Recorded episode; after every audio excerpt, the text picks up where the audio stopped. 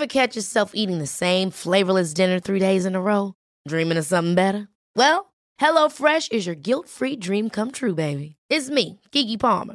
Let's wake up those taste buds with hot, juicy pecan-crusted chicken or garlic butter shrimp scampi. Mm. Hello Fresh. Stop dreaming of all the delicious possibilities and dig in at HelloFresh.com. Let's get this dinner party started.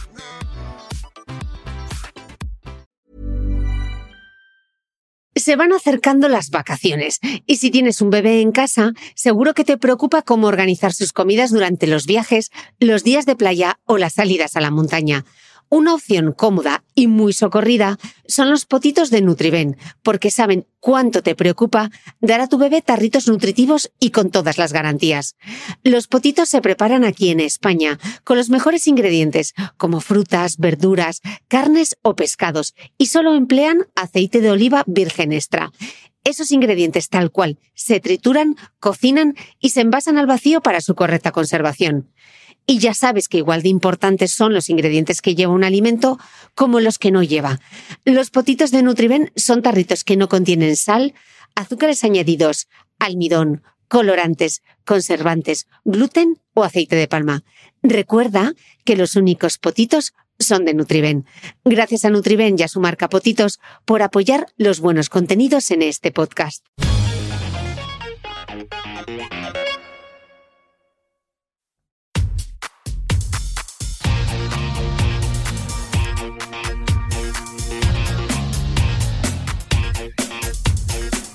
Hola, soy Cristina Mitre, periodista y autora del blog de Beauty Mail. Bienvenidos a mi podcast, donde todas las semanas charlaré con los mejores expertos de la cosmética, la nutrición, el fitness y el bienestar, para que te sientas bien y te veas mejor. El pasado 17 de marzo llegaba hasta Dubái la noticia 60.739 personas asisten a un partido de fútbol femenino entre el Atlético de Madrid y el Barcelona. Rebovino. Fútbol femenino y cifra récord. Todo en una misma frase. ¡Qué titular! Pero la realidad es que solo eso, un titular. Porque en España aún estamos lejos, muy lejos de la plena incorporación de la mujer al deporte y además en igualdad de condiciones. Justamente ese mismo día, la columna de Rosa Montero en El País llevaba como título Deportistas y esclavas. En ella, la escritora apuntaba que el deporte es uno de los sectores sociales en donde más se discrimina a la mujer. No estamos hablando de la desigualdad laboral en unas minas remotas, escribe sino del machismo más campante en horarios de máxima audiencia. Sucede en todo el planeta. Entre los 100 deportistas mejor pagados de 2018, según Forbes, no aparece ninguna mujer. De hecho, en España la situación es si cabe más grave, porque la gran mayoría de las deportistas carecen de contratos, no cotizan a la seguridad social y que no se lesionen. De la maternidad ni hablamos. Pero pese a las dificultades, hay quien decide apostar por el deporte y la alta competición, como mi invitada de hoy, la atleta Alba García, quien además puso en marcha un movimiento de running femenino bajo el nombre de Yes We Run, para conseguir que más mujeres se calzasen las zapatillas en su Avilés natal. Con ella hablamos de por qué hay que seguir animando a las mujeres para que hagan ejercicio, de cómo empezar a correr y lograrlo aunque no te guste. También de la importancia de inocular la competitividad deportiva entre los más pequeños, de sueños truncados, de esfuerzo, de actitud vital y resiliencia. Con su testimonio me queda claro que el deporte enseña a ver la adversidad como una oportunidad. Así que no lo dudes. Corre.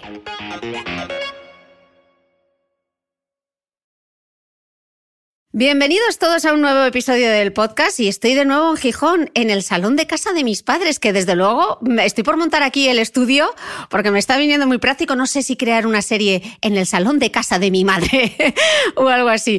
Bueno, estoy muy contenta porque hoy mi invitada es alguien muy especial para mí. Es Alba García, ella es entrenadora nacional de atletismo, licenciada en Administración y Dirección de Empresas. Ha sido campeona de España de campo a través en cadete, en juvenil, en junior, en promesa ha sido además campeona de España de 10 kilómetros ruta y internacional en varias ocasiones. Bueno, Alba, yo creo que necesito, y muchas cosas más que nos vas a contar en este podcast, pero necesitaría hojas y hojas para seguir con tu currículum deportivo. Eh, muchas gracias por estar en este podcast, que teníamos muchas ganas de poder grabar. Muchas gracias, Cris. Eh, tú tenías ganas de que yo estuviera y yo muchas más de estar. Pues eh, Alba y yo tenemos una historia eh, un poquito paralela con el tema del running femenino, aunque ella viene del mundo del atletismo. Ella empezó a correr con 13 años y porque veías, veías a tu padre correr, ¿no? me has contado varias veces esta historia de que tu padre era corredor popular, que entrenaba a la hora del mediodía, que iba con el sándwich y que tú mm, te entró el gusanillo del, del atletismo por ver a tu padre correr como corredor popular, ¿no?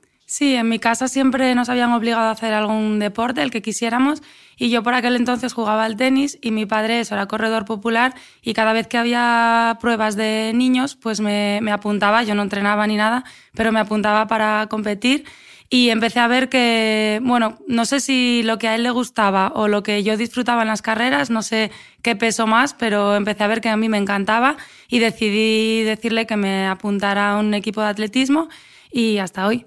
Porque de las tres, tú tienes tres, sois tres hermanas y de las tres tú eres la única que realmente, bueno, luego has enganchado a tus hermanas al, al running, pero de las tres hermanas tú eres la única que ha sido atleta, ¿no? Sí, la única que, que en aquel momento le pedí a mi padre que quería hacer atletismo y es verdad que ahora ellas con el, el boom este del running han empezado a correr, pero bueno, ninguna lo ha practicado como yo. Mm, y decía que tú y yo tenemos una historia paralela, pese a las, a las divergencias, porque yo eh, de todas las Spice Girls siempre digo que podría haber sido cualquiera menos la deportista. Eh, sin embargo, en 2011 tú como yo, comenzamos a, a, hablar de, no de atletismo, sino de running popular. Yo comienzo con Mujeres que Corren desde 2009, pero en 2011 hice la primera queda de Mujeres que Corren y tú de forma paralela tienes un grupo eh, aquí en Avilés que se llama Yes We Run. ¿Por qué un atleta eh, de élite que viene del atletismo crea un grupo para animar a las mujeres a, correr? Pues mira, en, ese año 2011, en, junio, corrió la carrera de la mujer de Gijón, era la segunda edición que se celebraba y me di cuenta de que bueno, en aquel momento participaron 2.000 mujeres, mujeres, que ahora son poquitas, pero que en 2011 eran muchas, ¿no? Y empecé a pensar eh, por qué una carrera de la mujer solo para mujeres eh, participaban 2.000 mujeres y sin embargo en el resto de carreras eran tan poquitas las mujeres que participábamos. Entonces, eh, bueno, pues me planteé qué podía hacer yo como mujer deportista para que eso cambiara y para fomentar el deporte entre las chicas.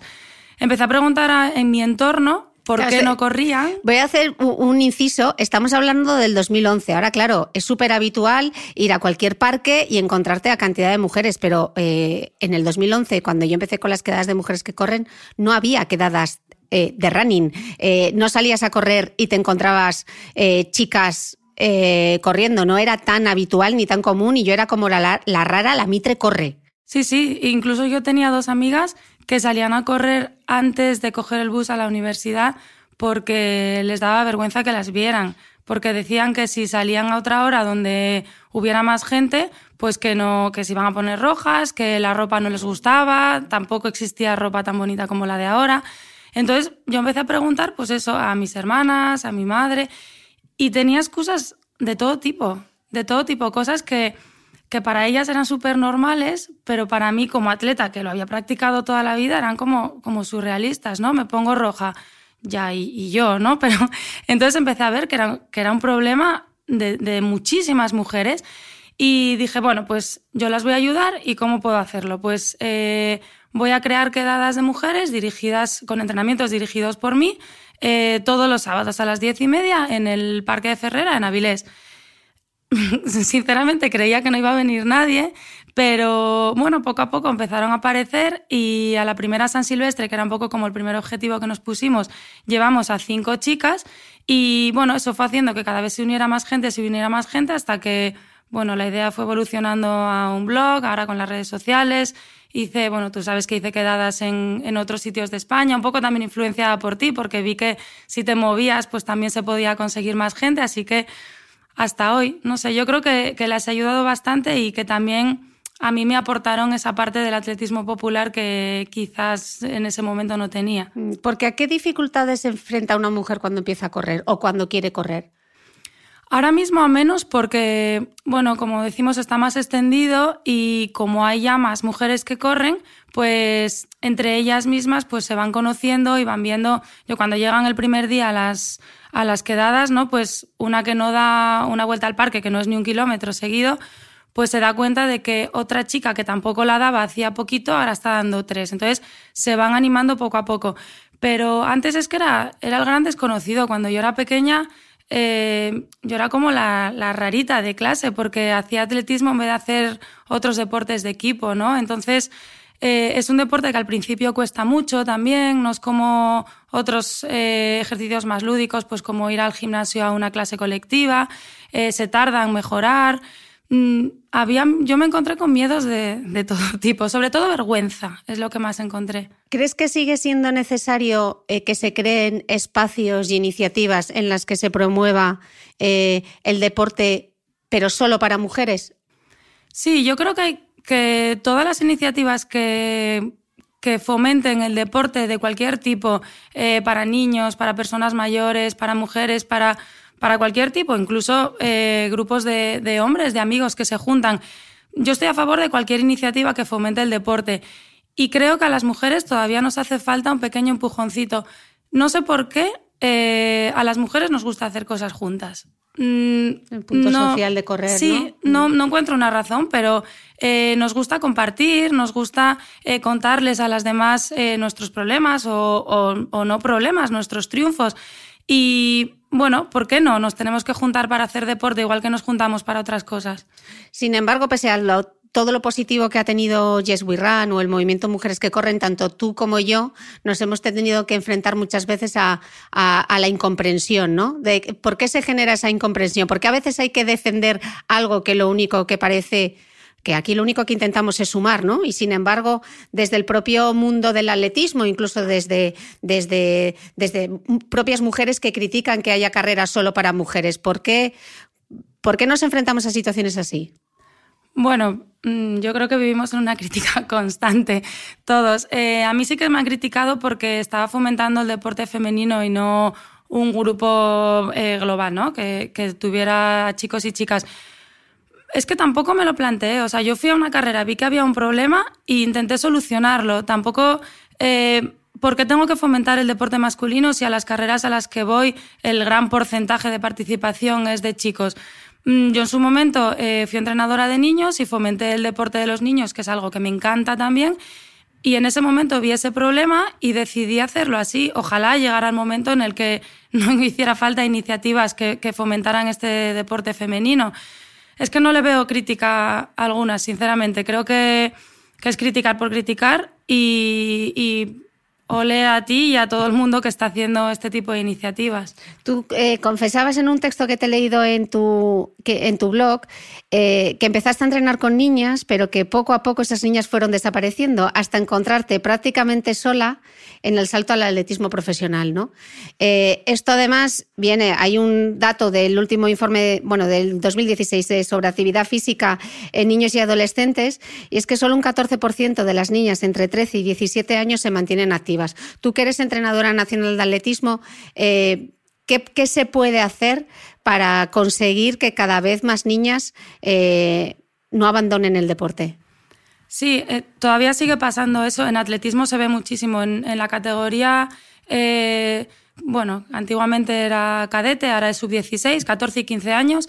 Hay un montón de niñas, un montón, incluso en Asturias diría que superan en participación a los niños. Y sin embargo, a partir de ahí, la participación de las niñas es bajísima, bajísima. Ves a veces 10 niñas corriendo un cross o incluso menos. Eh, hay muchos factores que, que, influyen en eso. De hecho, el otro día estuve en una reunión de entrenadores con la Federación Española de Atletismo y están haciendo ahora eh, un programa como de, no solo de detección de talentos, sino también de mantenimiento de esos talentos.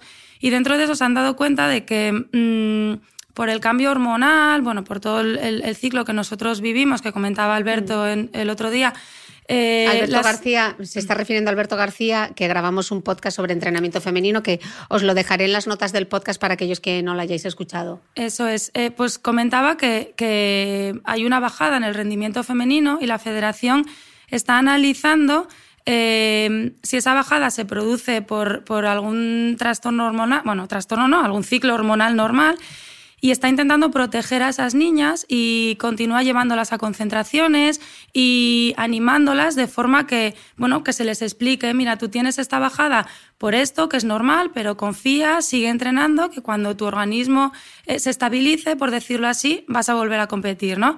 Me pareció una idea muy interesante, un paso que, en el que se avanza para que esas niñas no lo dejen.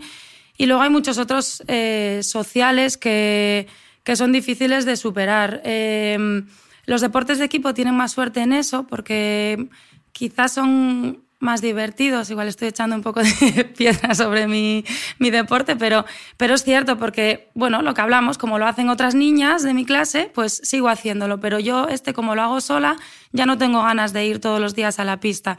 Y luego si en la pista llegas y tampoco hay otras eh, chicas con las que compartir afición se hace mucho más difícil, ¿no? Claro, eso es. Eh, hay que seguir fomentando que la competitividad, ¿no? Que es lo que hace al final, el, deporte al final es, es, competitivo, porque yo creo que de forma lúdica, como lo podemos hacer nosotras ahora mismo, eh, las niñas de esa edad no lo hacen no lo hacen porque no salen solas a correr 10 mm, kilómetros como corres tú, ¿sabes? O lo hacen a nivel más federado o lo dejan. Entonces, bueno, que sigan compitiendo, que sigan mejorando. Claro, por eso yo también defiendo eh, desde eh, desde mi postura desde fuera, o sea, yo no, yo no soy atleta ni he participado en el deporte de élite, pero desde fuera yo veo, o sea, que si realmente no hay otras chicas, competir con chicos claro que está bien, pero si tú no tienes un referente en una mujer, ¿a quién vas a batir?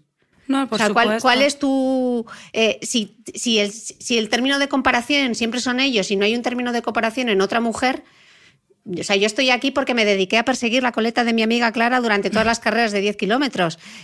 Y a las mujeres nos cuesta mucho decir que somos competitivas, que tampoco entiendo esta mala fama que tiene la competitividad, cuando la competitividad, o sea, yo me coloco un dorsal y voy a esa carrera y voy a darlo absolutamente todo, ¿no? ¿Por qué está mal visto que las mujeres seamos competitivas o por qué no nos gusta admitir que somos competitivas? Sí, pasa eso un poco en las mujeres y en los niños. Yo me encuentro con muchos padres también que, que no quieren que sus hijos sean competitivos, no quieren ir a competiciones, eh, prefieren solo que entrenen y yo Siempre les digo lo contrario, que al final la competición vista como competición deportiva es fundamental para que los niños crezcan y, se eduquen en el mundo del deporte. No pasa nada por ver que hay gente que corre más que tú o que salta más que tú. Eres peor en eso, no importa. Eh, otro año igual eres mejor o, no, pero es que no pasa nada. Tenemos que aprender que, nosotros podemos ser muy buenos en algo, que hay gente mejor o que hay gente peor. Yo recuerdo eh, que cuando gané mi primer campeonato de España, eh, no sé si me subí en el coche, no, sé en qué momento, con mi medalla, creyéndome que era la reina del mundo, pues mi padre me dijo que sepas que siempre hay alguien mejor que tú en la vida. Claro, en ese momento digo, joder, acabo de ganar un campeonato de España y ya está. Este, Echándolo por tierra. está. Y ahora lo entiendo perfectamente. Digo, es que es cierto. El otro día vine precisamente a Gijón a dar una charla en un colegio y les decía que yo mi primer campeonato de España de cross quedé la 51 y al año siguiente gané. O sea que no por quedar el primero en categorías menores eres mejor y no por quedar atrás eres peor. Al final estás evolucionando, estás creciendo y todo cambia un montón. Y en las mujeres pasa igual. Yo cada vez que me pongo un dorsal salgo a ganar las carreras. Si no gano no pasa nada, voy a felicitar a la gente y estaré tan contenta o no, o muy cabreada porque quería haber ganado y voy a entrenar mucho más para conseguirlo. Si al final yo creo que he visto mm, por la parte buena, es verdad que, bueno, niños hay que tener cuidado, a veces eh, la competición se lleva más allá, pero yo conozco a muchas mujeres muy competitivas y creo que eso nos hace crecer a todas. Mm, yo creo que en general, igual con el tema de los niños, es la poca tolerancia a la frustración, ¿no? Que no se frustre. Eso es. Entonces vamos a protegerle, pero mm, hay que saber que pues la vida al final es como la carrera, ¿no? Hay curvas, hay cuestas, hay retas infinitas, hay veces que se gana, hay veces que se pierde, hay que volver a la casilla de inicio, ¿no? Y yo creo que esa es una de las mejores transferencias que tiene un deporte como el atletismo, ¿no? Claro, y sobre todo en gente eh, tan jovencita, que al final es verdad que los aspectos técnicos y, los aspectos de salud que conlleva hacer deporte son fundamentales, pero aprovechemos el deporte también para educar a ese niño que lo está haciendo. Y se le educa en el entrenamiento, por supuesto, pero también en la competición. Bueno, y tú de frustración además sabes un rato, porque en 2015 a ti te diagnostican una artritis reumatoide que termina con tu sueño de poder intentar ir a unos Juegos Olímpicos que fueron los de Río, ¿no? ¿Cómo te ha ayudado a ti eh, el deporte a afrontar esos momentos difíciles?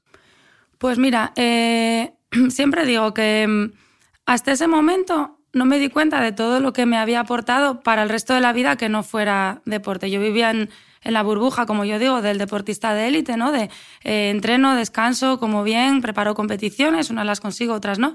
Y en ese momento me di cuenta de que eso se acababa mm, definitivamente y, tenía que luchar con algo que no tenía nada que ver con conseguir objetivos, ¿no? Pero bueno, me planteé eh, la enfermedad como, como cualquiera de los retos deportivos y digo, bueno, pues mi entrenador ahora es el reumatólogo y tengo que ir eh, paso a paso, eh, pues igual que cuando preparaba cualquier carrera. en estos 15 días tengo que ponerme este tratamiento, ver si funciona o no. En este mes tengo que ponerme este otro.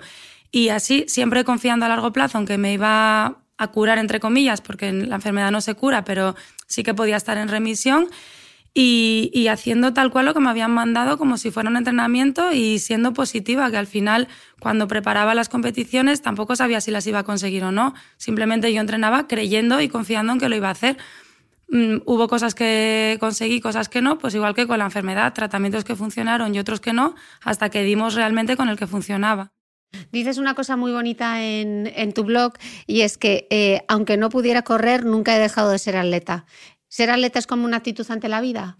Sí, yo creo que sí, que... Eh, mira, la gente me decía, bueno, mujer, pero tú ahora eh, con hacer vida normal te sirve.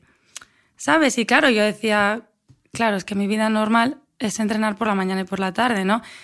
Eso no lo voy a hacer ya, pero sí que es verdad que cuando has hecho actividad física toda tu vida, al final lo necesitas. Y ahora, por ejemplo, que tengo un mini brote solo en una rodilla, Llevo yo creo que cinco semanas ya sin hacer absolutamente nada y lo necesito. Es que a, mí me gusta la vida activa y me gusta estar motivada y me gusta ponerme retos. Entonces, eh, bueno, pues cuando estás acostumbrada desde que tienes 13 años, eh, me los pongo en todo y soy organizada en todo. Ahora estoy preparando unas oposiciones y soy igual, con, con mi plan escrito de esta semana esto y esta esto y ahora voy a conseguir lo otro, porque sí, es como una forma de vivir ya. ¿Cómo es importante ponerse objetivos? Porque yo muchas veces digo, si realmente quieres estar motivada, bueno, objetivos en la vida en general, pero en concreto con correr, eh, yo siempre digo que a mí me ayuda a seguir entrenando el ponerme un objetivo, ponerme un medio maratón o una carrera de 10 o una maratón, porque si no, qué difícil es eh, y cómo cuesta sacar el entrenamiento. Tú que tienes tanta práctica como, con, trabajando con mujeres y entrenando con mujeres, ¿crees que marcarse un objetivo, aunque una no se sienta competitiva, es importante? Siempre, siempre. Es que el, objetivo no tiene por qué ser correr una media maratón. El objetivo puede ser eh, simplemente entrenar tres días a la semana o eh, correr cinco minutos seguidos o tener más flexibilidad o empezar con el trabajo de fuerza. O sea, hay mogollón de objetivos que se puede poner una persona que para mí son fundamentales. O sea, el levantarte todos los días o ir a entrenar todos los días teniendo claro qué es lo que quieres conseguir es fundamental. Yo siempre aconsejo que se pongan uno a largo plazo, que puede ser pues acabar un 10 kilómetros, y luego cositas a medio plazo, pues semana a semana o mes a mes, o correr tipo carrera de la mujer, que son carreras un poco más lúdicas, en las que incluso pueden caminar en algún momento. Pero eso es lo bueno que tiene el unirse a grupos, que como todo el mundo está ya con sus objetivos, es raro la mujer que no se pone alguno. Eh, seguro que hay alguien que nos está escuchando y dice, ya claro, si esto de correr suena fenomenal, pues que yo ya tengo 45 o ya tengo 50, ¿cómo me voy a poner a correr? ¿Hay edad para empezar a correr? No, que va. Eh, hay eh, distintas formas de empezar a correr en función de la edad y sobre todo en función de la actividad física que hayas hecho antes porque yo tengo mujeres que tengo, bueno, como si fueran mías, hablo. bueno, es el sentimiento de pertenencia al Yes We Run. Sí, sí. Eh, hay mujeres de 45 años que llegan al grupo que están mucho más en forma que niñas de 20. ¿Sabes? Porque han hecho deporte toda su vida, quizá no running, pero han hecho montaña, han hecho ciclismo, han ido al gimnasio sin dejarlo y gente de 20 años que no lo ha hecho nunca. Entonces, eh, no hay edad para empezar a correr, pero sí que hay que empezar en función de nuestra condición física, e, evidentemente. Y esto de me compro unas zapas y me voy a correr media hora está muy pasado ya. Yo creo que, que todos sabemos ya que tenemos que empezar muy poco a poco y que tenemos que hacer otros ejercicios antes y que hay que hacer técnica y que hay que hacer fuerza y que hay que hacer movilidad. Y empezando poco a poco, todo el mundo puede correr. Mi madre tiene bueno, voy a meter la pata, creo que 63. y está corriendo carreras de 10 kilómetros, como ella dice, a su ritmo. Digo, mamá, no vas a correr al mío. Contigo. muy tarde, muy tarde. Mi madre dejó de fumar, eh, pues, pues cuando Yes We Ran, en 2011, dejó de fumar, había cogido algo de peso. Y yo la convencí un poco para hacer bulto en el grupo, porque claro, si no venía gente de mi familia, no iba a venir la gente de que no me conocía, ¿no? Y ya ves, está corriendo ahora carreras de 10 kilómetros. ¿Y cómo empieza? Seguro que alguien dice, bueno, después de escuchar algo yo también quiero intentarlo. Ya hemos dicho que eso de, así arranca mi libro Mujeres que corren, que el primer capítulo es todo lo que no debes hacer. Entonces, en lugar de salir y decir, voy a salir a correr y voy a hacer media hora, ¿qué sería lo primero que debería hacer alguien que quiere empezar a correr? Bueno, si mm, para empezar a correr solo por decir, bueno, voy a empezar, tiene que empezar corriendo, caminando. Yo Em, me viene a la mente ahora el, hacer una prueba de esfuerzo, ir al médico y tal. Quizá para empezar primer día, como me apunto al gimnasio, voy a empezar a correr, no hace falta tanto, ¿no? Pero eh, sí que hay un montón de, planes por internet, tu libro, un montón de, blogs, de cosas donde, donde te dice, pues bueno, camino un minuto, corro otro minuto.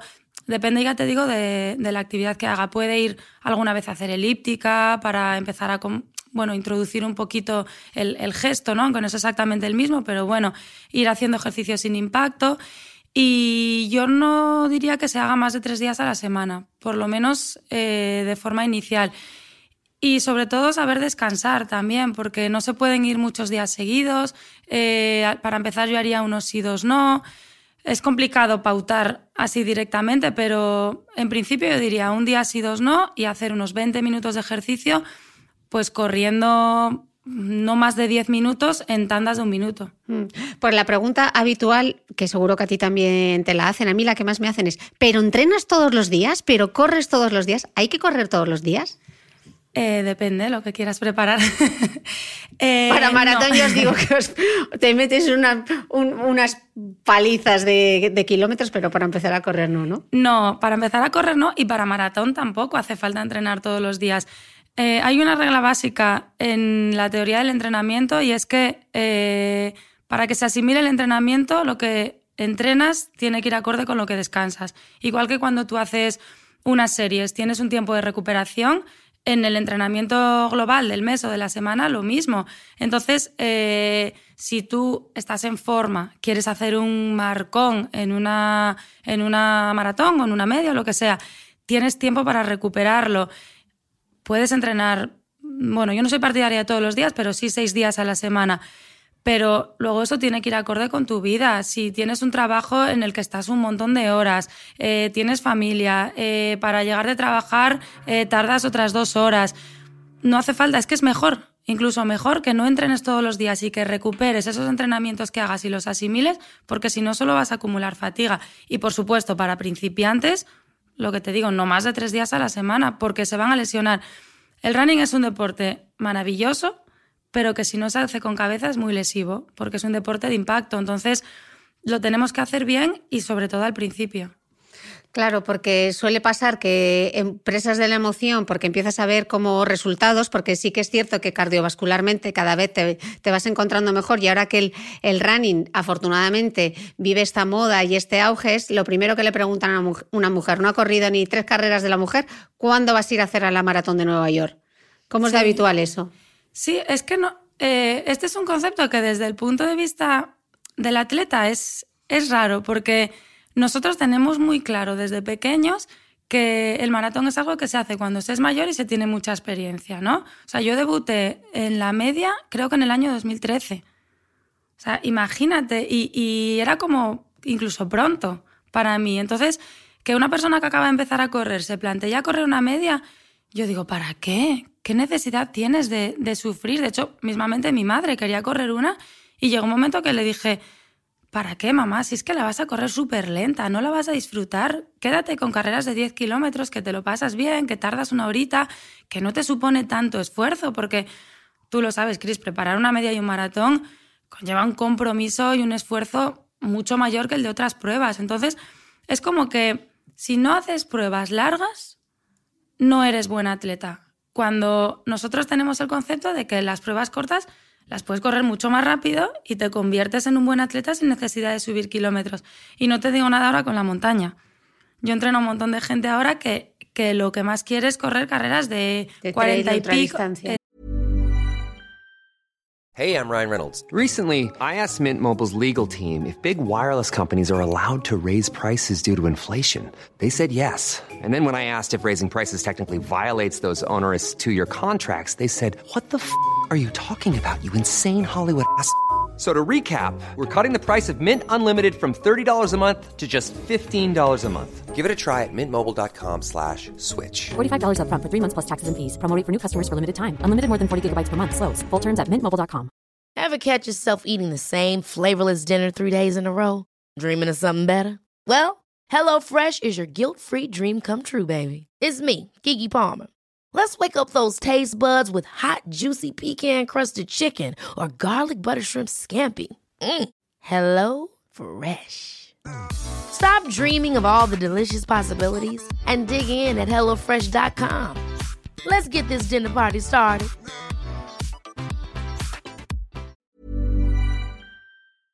¿Sabías que los bebés son capaces de autorregularse y comer lo que necesitan?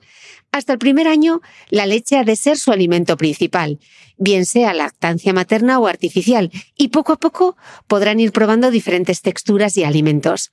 Ahora, con buena temperatura, a todos nos gusta salir más de casa, y en verano pasamos mucho tiempo fuera, en la playa, la montaña o recorriendo el mundo. Si tienes un bebé que ya ha empezado con la alimentación complementaria, para esos momentos puedes contar con los diferentes tarritos que ofrece Potitos. Hay recetas para bebés desde 4 y 6 meses y solo llevan ingredientes como frutas, verduras, carnes o pescados que se trituran y se envasan tal cual. Los potitos de Nutriben son tarritos seguros, fáciles de conservar y transportar, ya que no necesitan refrigeración, tan solo mantenerse en un lugar fresco. Se calientan en microondas o al baño María, sin conservantes ni azúcares añadidos. Gracias a Nutriben y a su marca Potitos por ser nuestro mecenas del mes.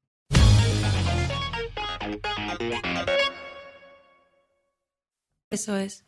Sí, sí. Y además ya me escriben diciéndome, no te va a gustar mi siguiente reto, pero bueno, al final yo entreno lo que la gente quiere, ¿no? Y puedo aconsejar y si están preparados, me gusta que lo hagan, pero hay que tener cuidado. Yo veo a gente en esas carreras que no está preparada y creo que tienen que cambiar un poco el chip y ver que se puede disfrutar y se puede mejorar sin necesidad de subirse a distancias tan largas. Y luego los efectos perversos, ¿no? Porque hablas de las lesiones, pero también pasa mucho que es tal el sacrificio personal que hay que hacer que se convierte en una fuente inagotable de estrés. Y que mucha gente llega a abandonar luego el deporte. Eh, bueno, yo misma he experimentado ese estoy chamuscada. Yo corrí la maratón de Boston y dije, no quiero hacer más maratón. Luego me lié la mente a la cabeza porque no tengo palabra.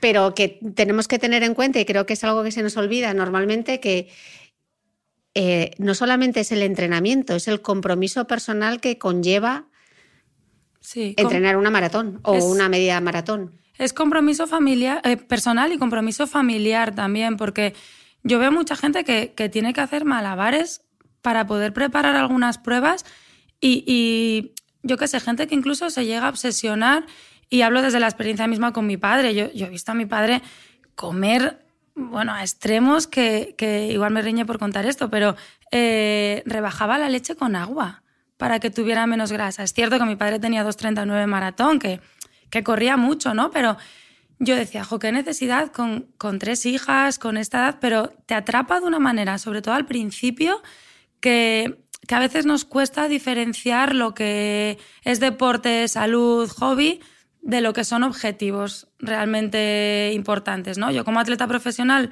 pues era mi trabajo y había cosas que tenía que hacer sí o sí, pero a veces en la gente popular veo esas cosas que no es que no me gusten, sino que siempre aconsejo a que, a que no lo hagan de forma tan radical. Claro, porque yo que tengo el poder de leer la mente, sé que alguna va a estar ahora pensando, vale, pero yo es que quiero hacer la, la maratón. ¿Cuántas medias maratones tengo que hacer antes para plantearme la maratón? ¿A que sí? no tengo esa respuesta. no tengo esa respuesta. ¿Cuándo sabe uno que puede dar el paso eh, al medio maratón, a los 21 kilómetros y luego al maratón? A ver, el paso se, el paso se puede dar. Hay mucha gente que, lo da y no, pasa nada. Eh, yo lo que haría sería eh, hacer una marca en 10 kilómetros, que tengas un poco la sensación de, se me queda un poco corta, yo creo que ya más ritmo no voy a poder hacer, ¿no? Que siempre se puede, pero bueno. Más que rápido, tengas, ¿no? Eso, que tengas un poco la sensación de que esa es tu marca. A partir de ahí voy a pasar a la media y a partir de ahí al maratón, ¿no? Eh, mm, yo diría que para el maratón mínimo, mínimo, mm, y igual me quedo corta, hay que estar entrenando un año, mínimo, un año compitiendo en pruebas en, otras distancias, pero tampoco se puede decir mm, hasta este punto sí, hasta este punto no, porque depende del estado físico de la persona, sobre todo. El único consejo que puedo dar aquí, que creo que puede servir a todo el mundo, es que antes de apuntarse a un maratón se planteen si, si realmente les va a merecer la pena el esfuerzo que va a llevar, porque es cierto, yo nunca he entrado en la meta de un maratón, pero quiero hacerlo y todo el mundo que lo ha hecho dice que es espectacular, o sea, es la prueba yo creo más espectacular en la que puedes entrar. Una meta más increíble no la hay, ¿no? Pero que se planteen, ¿me va a, compensar, por decirlo de alguna forma, el esfuerzo que tengo que hacer con lo que voy a sentir en esa meta?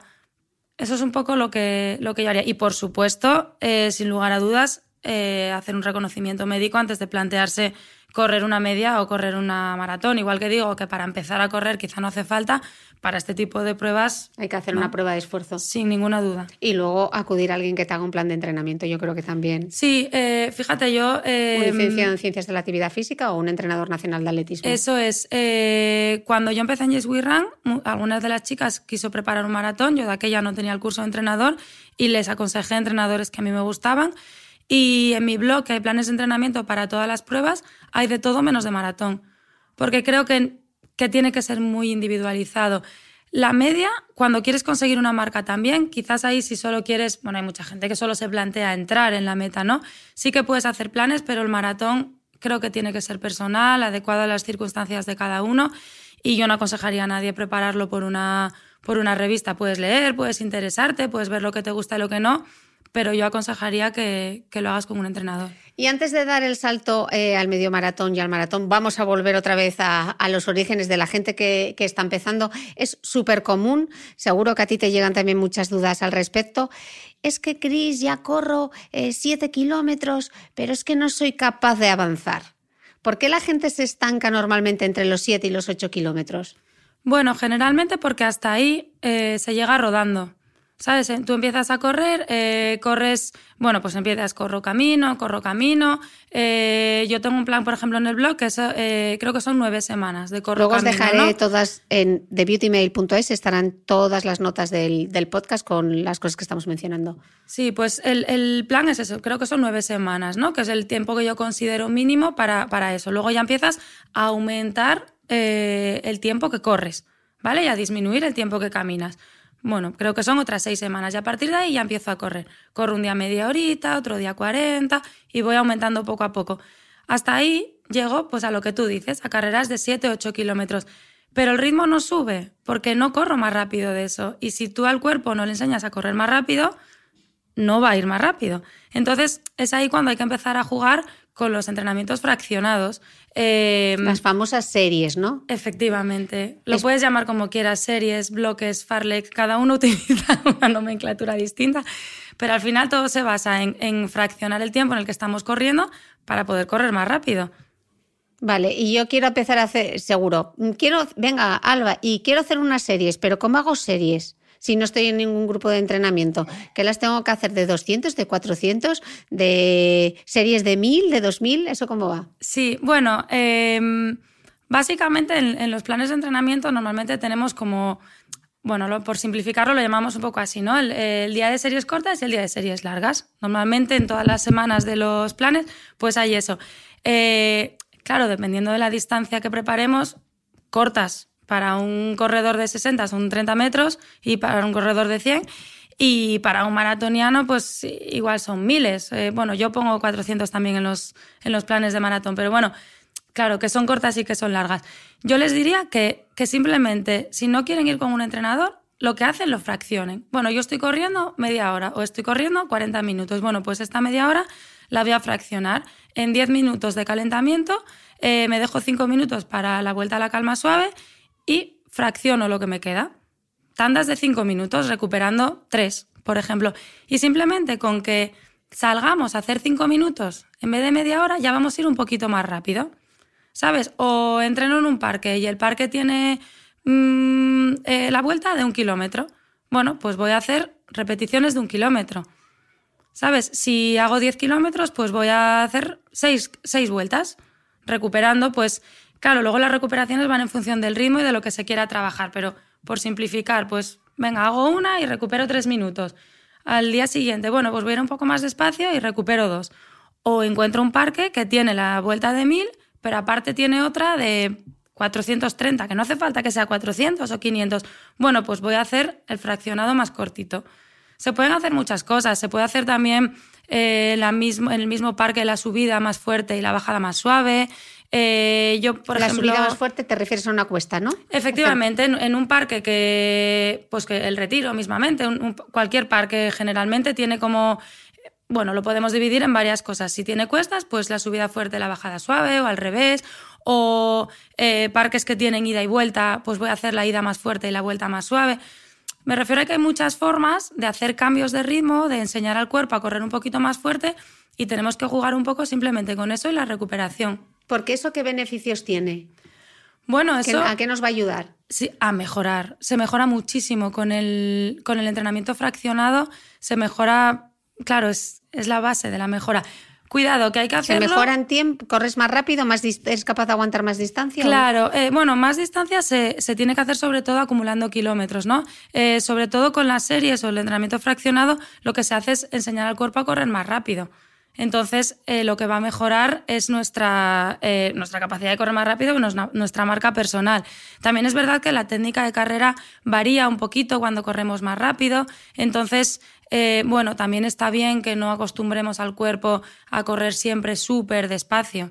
¿Sabes? Es verdad que los kilómetros están muy bien, nos aumenta nuestra capacidad aeróbica y sin los kilómetros no podemos correr rápido, pero bueno, enseñar al cuerpo a correr un poquito o mismamente hacer unas rectas. Yo pongo mucho rectas después de los rodajes. ¿Sabes? Haces un rodaje de una hora y cuando terminas te coges una recta de 100 metros y la haces rapidita, recuperas tranquilamente caminando y eso hace, bueno, que nuestro cuerpo corra mejor, que impulse más. ¿Y eso cuántas veces habría que hacerlo? Porque seguro que alguien se lo está preguntando. Sí, bueno, yo suelo poner cinco o seis veces. Sí, si lo hacemos en cuesta, estamos trabajando también la fuerza, que es muy importante, porque también es verdad que la técnica no mejora del todo si no eh, trabajamos la fuerza. Es que son tantas cosas que se pueden hacer para mejorar sin necesidad de que sea corro y corro y corro. Porque a veces es mejor correr un poco menos y hacerlo de forma más intensa. ¿Funciona mejor o no? Sí, depende del objetivo. Que cada entrenamiento tiene un objetivo y lo importante es que eh, la sesión cumpla el objetivo que se, que se hizo de forma inicial, ¿no? Eh, pero es verdad que, por ejemplo, para la gente que empieza, eh, acumular kilómetros es peligroso. Lo, que hablamos, corre, camina. Entonces, yo, por ejemplo, a las chicas de Yes We Run, cuando llegan, les combino el correr un poquito con hacer ejercicios de técnica de carrera. Eh, les eh, ayuda en la movilidad, les, eh, se hacen más elásticas, hacemos también ejercicios de fuerza. ¿Qué pasa? Que no son ejercicios con impacto, tienen mucho riesgo de lesiones, es más, nos ayudan a prevenirlas y al final la sesión dura una hora sin necesidad de estar corriendo todo el tiempo. Claro, porque si yo quiero empezar a... A ver, yo no tengo, estoy pensando en un perfil de, alguien que nos esté escuchando. Yo no me quiero apuntar a una carrera de 10 kilómetros. Yo simplemente quiero salir a correr por sentirme bien, eh, por hacer algo de ejercicio, ¿qué es lo mínimo que debería incluir en mi rutina?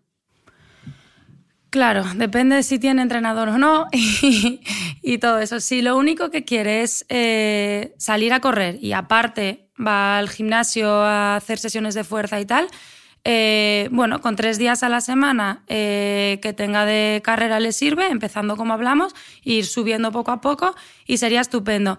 Siempre y cuando tenga lo que te comento aparte del gimnasio y siendo una persona que lo único que quiere es correr tres días a la semana. Si queremos mejorar, tenemos que hacer técnica de carrera, tenemos que hacer trabajo de fuerza y mm, yo ahí ya aconsejaría que lo hagamos con un entrenador. A mí me hace mucha gracia eh, la técnica de carrera que veo por las redes sociales, que está muy bien. Eh, copio los ejercicios y es verdad que me mantiene, que aumento la movilidad, la elasticidad, la coordinación también influye, pero técnica de carrera propiamente dicha tiene que estar corregida continuamente por un profesional. Eh, yo a mis atletas les corrijo la técnica de forma continua, no solo cuando hacemos ejercicios de técnica, cada vez que pasan en el parque por delante de mí, les digo, relaja los hombros. Ay, qué bien me vendría a mí eso, porque voy con los hombros, eh, las orejas, la mano que Carmen escribe, relaja la mano, toda la mano ahí, que parece que estoy tocando, Paco de Lucía tocando la guitarra. Y eso al final te resta, a la hora de correr, te resta energía, ¿no? Eso es, y eso es fundamental, que esté alguien continuamente diciéndote, una cosa es que yo haga ejercicios eh, específicos para el fallo que tiene mi atleta o específicos de técnica de carrera general y otra cosa es que continuamente, eh, como ellos saben sus errores, se los esté recordando. Y eso, eso es técnica de carrera real, no eh, los ejercicios de movilidad que muchas veces, pues en Yes We Run, los días que yo no estoy se hacen. Pero no es lo mismo que cuando yo estoy, sube la puntera, pisa de esta manera, los hombros, la espalda, la cadera. Claro, son muchas cosas que se pueden corregir y que creemos que no, pero nos van a hacer correr mucho más. Mm. Y hablas también del entrenamiento de fuerza, que en este podcast hemos hablado muchísimo sobre la importancia que tiene el entrenamiento de fuerza. ¿Por qué más en el caso de las mujeres y en el caso de, la carrera es tan importante que entrenemos la fuerza? ¿Y cómo? Sí, la fuerza se puede entrenar de muchas formas. Eh, un atleta entrena fuerza haciendo cuestas, por ejemplo. ¿Sabes? No hace falta meterse en el gimnasio bueno, no, no hace falta meterse siempre en el gimnasio. Corrijo, claro que hace falta ir al gimnasio, pero eh, se puede trabajar de muchas formas. Se puede trabajar en, nuestra casa con unas mancuernas, con nuestro propio peso. Eh, se puede trabajar en parejas. Con los niños hace mucho en parejas. El, TRX eh, con el juego de la carretilla. Los niños están trabajando como el TRX y lo hemos hecho toda la vida. Entonces, el entrenamiento de fuerza es fundamental, fundamental en todo el mundo, sobre todo en un corredor, porque nos previene de lesiones, nos mejora la técnica de carrera. Es que, o sea, yo no concibo un entrenamiento sin la fuerza. Eh, luego, la forma de entrenarlo, pues depende eh, en los planes que yo pongo del, periodo de la temporada en el que estemos. Eh, en un periodo inicial en el que estamos con un trabajo más de carga, más de acumulación, pues hacemos más sesiones de fuerza y es un trabajo quizá eh, más pesado, que el atleta no le, bueno, no le gusta tanto. Yo como atleta odio el trabajo de fuerza. Yo creo que todos tenemos en la cabeza que hay que acumular kilómetros y todo lo que nos sume en kilómetros nos sirve. ¿No? Entonces, ahora como entrenadora lo veo un poco diferente, claro. por suerte, pero bueno. Y luego eh, vamos como eliminando, a lo largo que se va acercando el objetivo, vamos como eliminando más el trabajo de fuerza y nos centramos en otro tipo de trabajo, ¿no? Pues un atleta popular puede hacer parecido. Eh, cuando empiezo a correr, tengo que hacer más trabajo de fuerza y luego según se va acercando pues mi media maratón o mi 10.000 lo voy quitando porque es verdad que el trabajo de fuerza nos quita frescura a la hora de correr. Entonces, bueno, las últimas semanas pues no se elimina del todo, pero sí se trabaja diferente, es más un mantenimiento del trabajo que hicimos que más eh, un trabajo de, mm, bueno, más de acumular, ¿no? Por decirlo así. Hay que ir al gimnasio, hay que hacer abdominales, hay que hacer trabajo de core, eh, de la forma que se quiera, con TRX, con pesas, con peso libre, con máquinas, como sea. El problema es que cuando la gente empieza a correr muchas veces no se apunta al gimnasio y cree que no puede trabajar la fuerza porque no va a un gimnasio. Pero lo dicho, hay muchas, muchas formas de hacerlo. Y tú como, como atleta y como entrenadora, todo el tema del suelo pélvico, Sí. ¿Te, eh, pasa como a mí que es mi asignatura pendiente o lo tienes muy en cuenta? Yo como atleta no lo trabajé nunca, Cris, sinceramente. O sea, antes no se tenía en cuenta. Tampoco el ciclo menstrual se tenía en cuenta. Tampoco. Yo he escuchado eh, a entrenadores decir, eh, pues, pues una, una mujer, no, es que hoy no me encuentro bien, tengo la regla. Y yo he escuchado eh, la típica frase de, la vas a tener toda la vida, acostúmbrate. ¿Sabes? Pero yo es verdad que sí que con, con mi experiencia propia sí que la tuve en cuenta. Eh, yo trabajé siempre con una Excel con mi entrenador y yo le ponía el día que me venía y el día que me iba a venir. Y mi entrenador sabía que yo, yo tuve siempre muchos problemas con la regla, muchos, eh, todavía los sigo teniendo. Eh, el día que me viene me encuentro fatal, a veces estoy súper mareada. Bueno, me afecta muchísimo. Y los días antes me encuentro mal y compito muy mal. Y es cierto que me hice una vez eh, una prueba de esfuerzo el día antes de que me viniera y la prueba era un churro. Un churro. O sea, el- la gráfica de ácido láctico era como eh, a un ritmo subía muchísimo, un ritmo más alto bajaba. O sea, no tenía ningún sentido. Y ahí demostramos que yo competía mal porque mi cuerpo no estaba para competir. Eh, entonces mi entrenador lo sabía y sí que es verdad que los entrenamientos los adaptábamos un poco. Pero tiene que estar la persona muy sensibilizada con el tema, como lo está Alberto. Hace poco Alberto estuvo en una, en una charla eh, con la Federación Española de Atletismo y hablaba de cómo había que entrenar a las mujeres dentro de ese ciclo y yo lo intento adaptar en los entrenamientos. Es que ¿Y cómo lo adaptas? pues, eh, como él comentaba, eh, la semana, los días antes de la regla, eh, las series tienen que ser eh, a un ritmo menor del establecido inicialmente y las recuperaciones tienen que ser mayores porque la mujer no se recupera de la misma forma. Y luego muchas veces es que se nota en la cara. Es que yo conozco a mis atletas cuando llegan, sobre todo a los jovencitos, porque la gente mayor no la veo tanto, ¿no? Pero a los que son más jóvenes eh, se les ve en la cara. O sea, igual que a una persona está preocupada por los exámenes y llega y se lo veo, a una niña le veo cuando, o sea, le- o le pregunto. Eh, hace poquito una niña me venía llorando porque le había mandado las series a un ritmo, yo no sabía que, que tenía el periodo, eh, le había mandado las series a un ritmo y venía llorando porque no las conseguía hacer. Y le pregunté, ¿estás con la regla? Y me decía, ¿y cómo lo sabes? ¿Sabes? Es que son cosas que, que se notan porque eh, nos molesta todo. ¿Sabes? Y a mí me pasa, pues eh, no estoy contenta con el entrenamiento que hago, eh, no me parece bien, eh, me duelen más lesiones que tengo o me surgen lesiones nuevas. ¿Sabes? Es, es peligroso. Entonces hay que bajar el, el entrenamiento. Yo digo que si las mujeres, aunque no tengan entrenador, eh, Son conscientes en qué parte del ciclo están, eso ¿no? es, si están en la semana previa a la regla, que sean conscientes de que no les van a salir los entrenamientos, de que van a tener más dolores, de que van a estar más cargadas, por lo tanto tienen que entrenar menos y que no se preocupen, que en una semana se van a encontrar fenomenal. Pero que sean conscientes, a veces nos cuesta darnos cuenta de eso y, y como encima estamos más susceptibles, pues nos, nos molesta más todavía no cumplir con el entrenamiento. Y no, al revés, que se vayan a casa, que descansen y que no pasa nada, que la semana que viene van a estar fenomenal. ¿Cuántas veces has escuchado eso de, ya, claro, Alba, pero es que a ti ya no te cuesta o no te cuesta correr? Sí, muchas, muchas, porque, claro, eh, mira, la- eh, lo que nos diferencia a ti y a mí a la hora de, de fomentar el deporte femenino es que, eh, que mucha gente me, me lo dice, es que tú eres como ellas, una persona que, que no hacía deporte y que ha empezado. Pero yo, para muchas mujeres, en, aquel momento era como un extraterrestre. Bueno, sí, vale, ¿qué me vas a contar tú que corres la media maratón a 3.30, sabes? es, es un poco la diferencia. Entonces, eh, claro que me cuesta, claro que me cuesta salir. Lo que pasa que eh, yo tenía objetivos muy importantes, tenía la rutina muy metida, que es algo que cuesta mucho, el, el coger el hábito de hacer deporte. Y bueno, pues eso es verdad que me costaba menos, ¿no? Porque no cabía en mi cabeza descansar.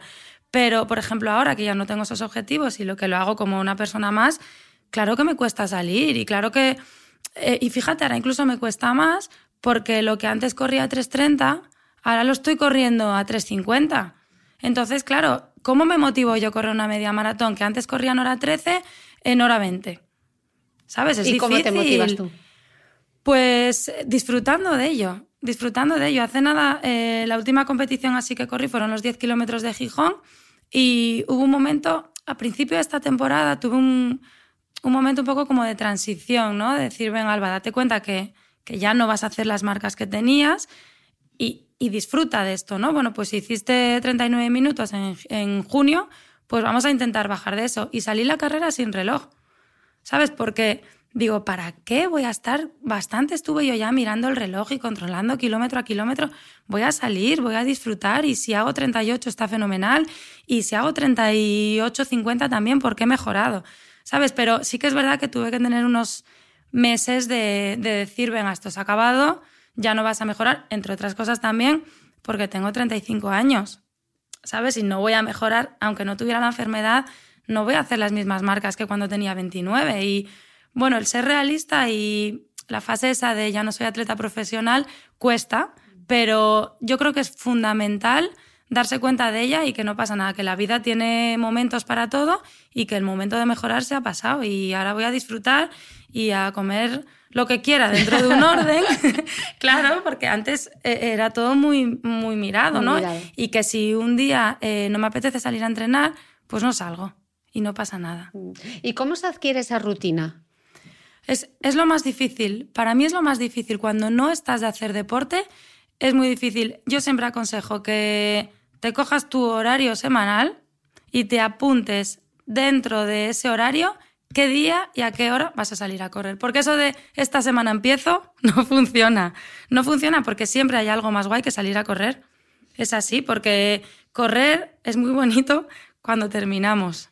Pero en el momento en el que estamos entrenando, es difícil disfrutar un entrenamiento y ahora en invierno hace frío y llueve y no tenemos a veces gente con la que salir. Entonces yo siempre digo, cógete el, horario con tu familia, ¿sabes? Y venga, pues eh, los niños van hasta ahora esto, hasta ahora esto, eh, tu marido hace no sé qué, y que se organice familiarmente la gente para que todo el mundo tenga esos tres días de empezar para ellos. Y bajo ningún concepto se puede cambiar porque no hay nada, si tú te has planteado eso, no hay nada más importante, el trabajo evidentemente, pero aparte de eso no hay nada más importante que darte un ratito para ti mismo. Y ese es el, eh, para mí el, eh, lo importante, cambiar ese chip y decir, no, no, espera, que este es mi momento y que me da igual todo lo que tengáis que hacer, todos los que me rodean, que yo de 7 a 8 voy a salir a correr. ¿Y tú dónde Claro, porque estabas hablando antes que lo diferente que son tus retos ahora, ¿no? ¿Dónde, encuentras la motivación? ¿Cómo, si ya no, ya no compites como atleta de élite, ¿qué te motiva eh, a salir a correr? Bueno, yo me pongo objetivos también. Eh, por ejemplo, este año, pues, eh, bueno, yo dejé Viquila, que era el equipo profesional en el que estaba, para estar en un club de Asturias que lleva mi entrenador. Y me puse de objetivo, pues que no lo vamos a conseguir, pero por, por distintas lesiones, de objetivo, pues eh, fíjate, ganar el campeonato de Asturias de cross por equipos, que, que para mí pues, pues es algo que antes hacía muy fácil y, y ahora no. Y pues el que lleva el equipo es mi entrenador, sé que a le hacía mucha ilusión conseguirlo y bueno, pues tengo unas compañeras maravillosas que no son atletas profesionales y a las que le hace mucha ilusión. Entonces, ir y ayudarlas me gusta, ¿sabes? Eh, me apetece correr un maratón. Eh, mm, sé que no voy a conseguir la marca que quería, pero bueno, me apetece correrlo y si estoy bien y todo va fenomenal y consigo entrenar, pues me gustaría quitarle la marca a mi padre para ser la que más corre de la familia. Es difícil porque corría mucho, pero bueno, por ejemplo, me apetece ir a la Beovia, que es una prueba que dentro de mis objetivos deportivos no podía hacer y es una prueba que me encanta y que me apetece correr, pues ¿por qué no voy a ir un día a correr la Beovia? O bueno, pruebas así de ese estilo. ¿Y tú crees que esto te viene de serie o por lo que has pasado te, eh, te ha ayudado o incluso el deporte a readaptar un poco tus objetivos? Creo que yo eh, lo tuve un poquito más fácil, bueno, fácil por decirlo así, que otros de mis compañeros, eh, sí, por la enfermedad, porque al final está claro que cuando te diagnostican una enfermedad que vas a tener toda la vida, que es degenerativa, y pues eso, que no tiene cura, evidentemente las prioridades en la vida te cambian y de repente eh, pasaste de preocuparte por correr un segundo más rápido cada kilómetro a, preocuparte por caminar sola. Es que el primer brote de la enfermedad me hizo que no podía comer sola, que no me podía abrochar el sujetador porque no podía mover los brazos hacia atrás. Entonces, evidentemente las prioridades de la vida te cambian. Es verdad que luego se nos olvidan rápido, ¿eh? Cuando empiezas a estar mejor, eh, se te olvidan un poco. Todos somos así y bueno, que se nos olvide mucho, que es que estamos muy bien, ¿no? Pero es verdad que en ese sentido me ayudó a, afrontar un poco eh, la retirada del atletismo profesional mejor que otros compañeros que, bueno, pues quizá les veo un poco más frustrados, ¿no? Intentando correr lo que corrían, intentando mantenerse en la élite cuando realmente pues es difícil que lo consigan. Luego el mundo laboral es complicado pero sinceramente, Cris, no me arrepiento para nada. Yo hice esto porque quería y sabía que, después iba a ser complicado, pero he disfrutado. ¿Jugaste tus cartas? Sí, y he disfrutado muchos años de, poner mi cuerpo al máximo, de pelear eh, honradamente por mis objetivos. Creo que he aprendido muchísimo, que ahora estoy intentando trasladar lo que aprendí a la, gente que entreno. Y, y bienvenido sea, es que si volviera atrás haría exactamente lo mismo. Joder, creo que voy a llorar. bueno, para todas estas mujeres que nos están escuchando, Alba, yo creo que van a estar súper motivadas con lo que nos has contado, pero dales tu mensaje, ¿por qué correr? ¿Por qué correr? Pues eh, independientemente de la salud, que, todos lo sabemos, ¿no? Que es obligatorio hacer deporte y, y, que todo el mundo tiene que practicar, que igual no correr o cualquier tipo de deporte, ¿no? Pero independientemente de eso, eh, yo he vivido con las chicas de Yes We Run, eh, o las he visto vivir más bien eh, sensaciones que no he vivido con ningún otro deporte y que tampoco han vivido los chicos. Fíjate, si me voy un poco más allá. Em, creo que las mujeres tenemos todavía mucha carga emocional en la familia y creo que el, el running las hace sentirse que hacen cosas por ellas mismas. Eh, yo he visto a muchas Para ellas mismas. Efectivamente, eso es, para ellas, eh, que no dependen de nadie, que, que están poniéndose retos personales, que, que es que, es que es triste que lo diga así, pero es que es lo que yo me encuentro, es la realidad. Que salen de casa un sábado por la mañana, ahora los domingos, y están empezando a no sentirse culpables por salir, por hacer el entrenamiento, después van a tomar algo con las amigas. Y me centro más en la parte emocional, de superación, de conseguir retos.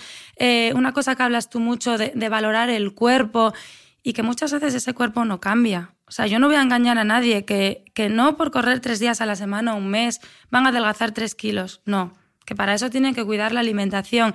Pero sí que se van a ver mejor. A mí me aparecen las mujeres con mallas negras, largas, con eh, las sudaderas atadas a la cintura para tapar el culo.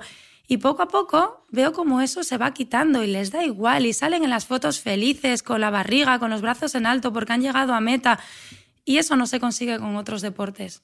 O sea, yo es eh, el consejo que doy, que se centren más en la parte emocional y que lo prueben, que no pasa nada, si no les gusta que no lo hagan, pero es que no conozco a nadie que lo haya probado y no se haya enganchado. Pues eh, con ese mensaje nos quedamos. Correr engancha. Yo siempre digo que ninguna mujer debería perderse esa increíble sensación que produce cruzar un arco de meta. Eh, gracias, Alba, por lo que nos has contado. Gracias por tu testimonio personal. Eh, ha sido súper emocionante. Nos ha costado un poquito grabarlo, pero, lo hemos, pero lo hemos logrado. Y a vosotros os espero el próximo domingo en una nueva entrega del podcast. Gracias por estar ahí.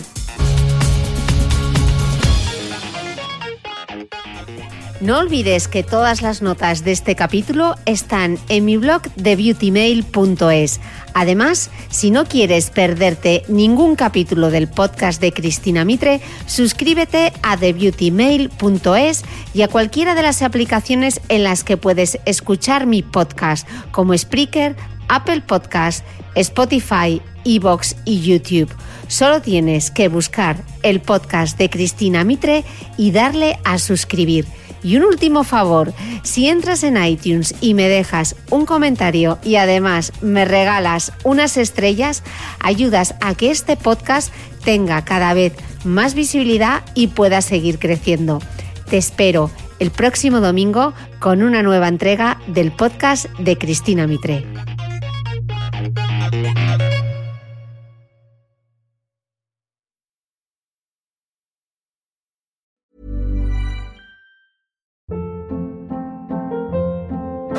Hold up. What was that? Boring. No flavor. That was as bad as those leftovers you ate all week. Kiki Palmer here, and it's time to say hello to something fresh and guilt-free. Hello Fresh. Jazz up dinner with pecan-crusted chicken or garlic butter shrimp scampi. Now that's music to my mouth. Hello Fresh. Let's get this dinner party started. Discover all the delicious possibilities at hellofresh.com.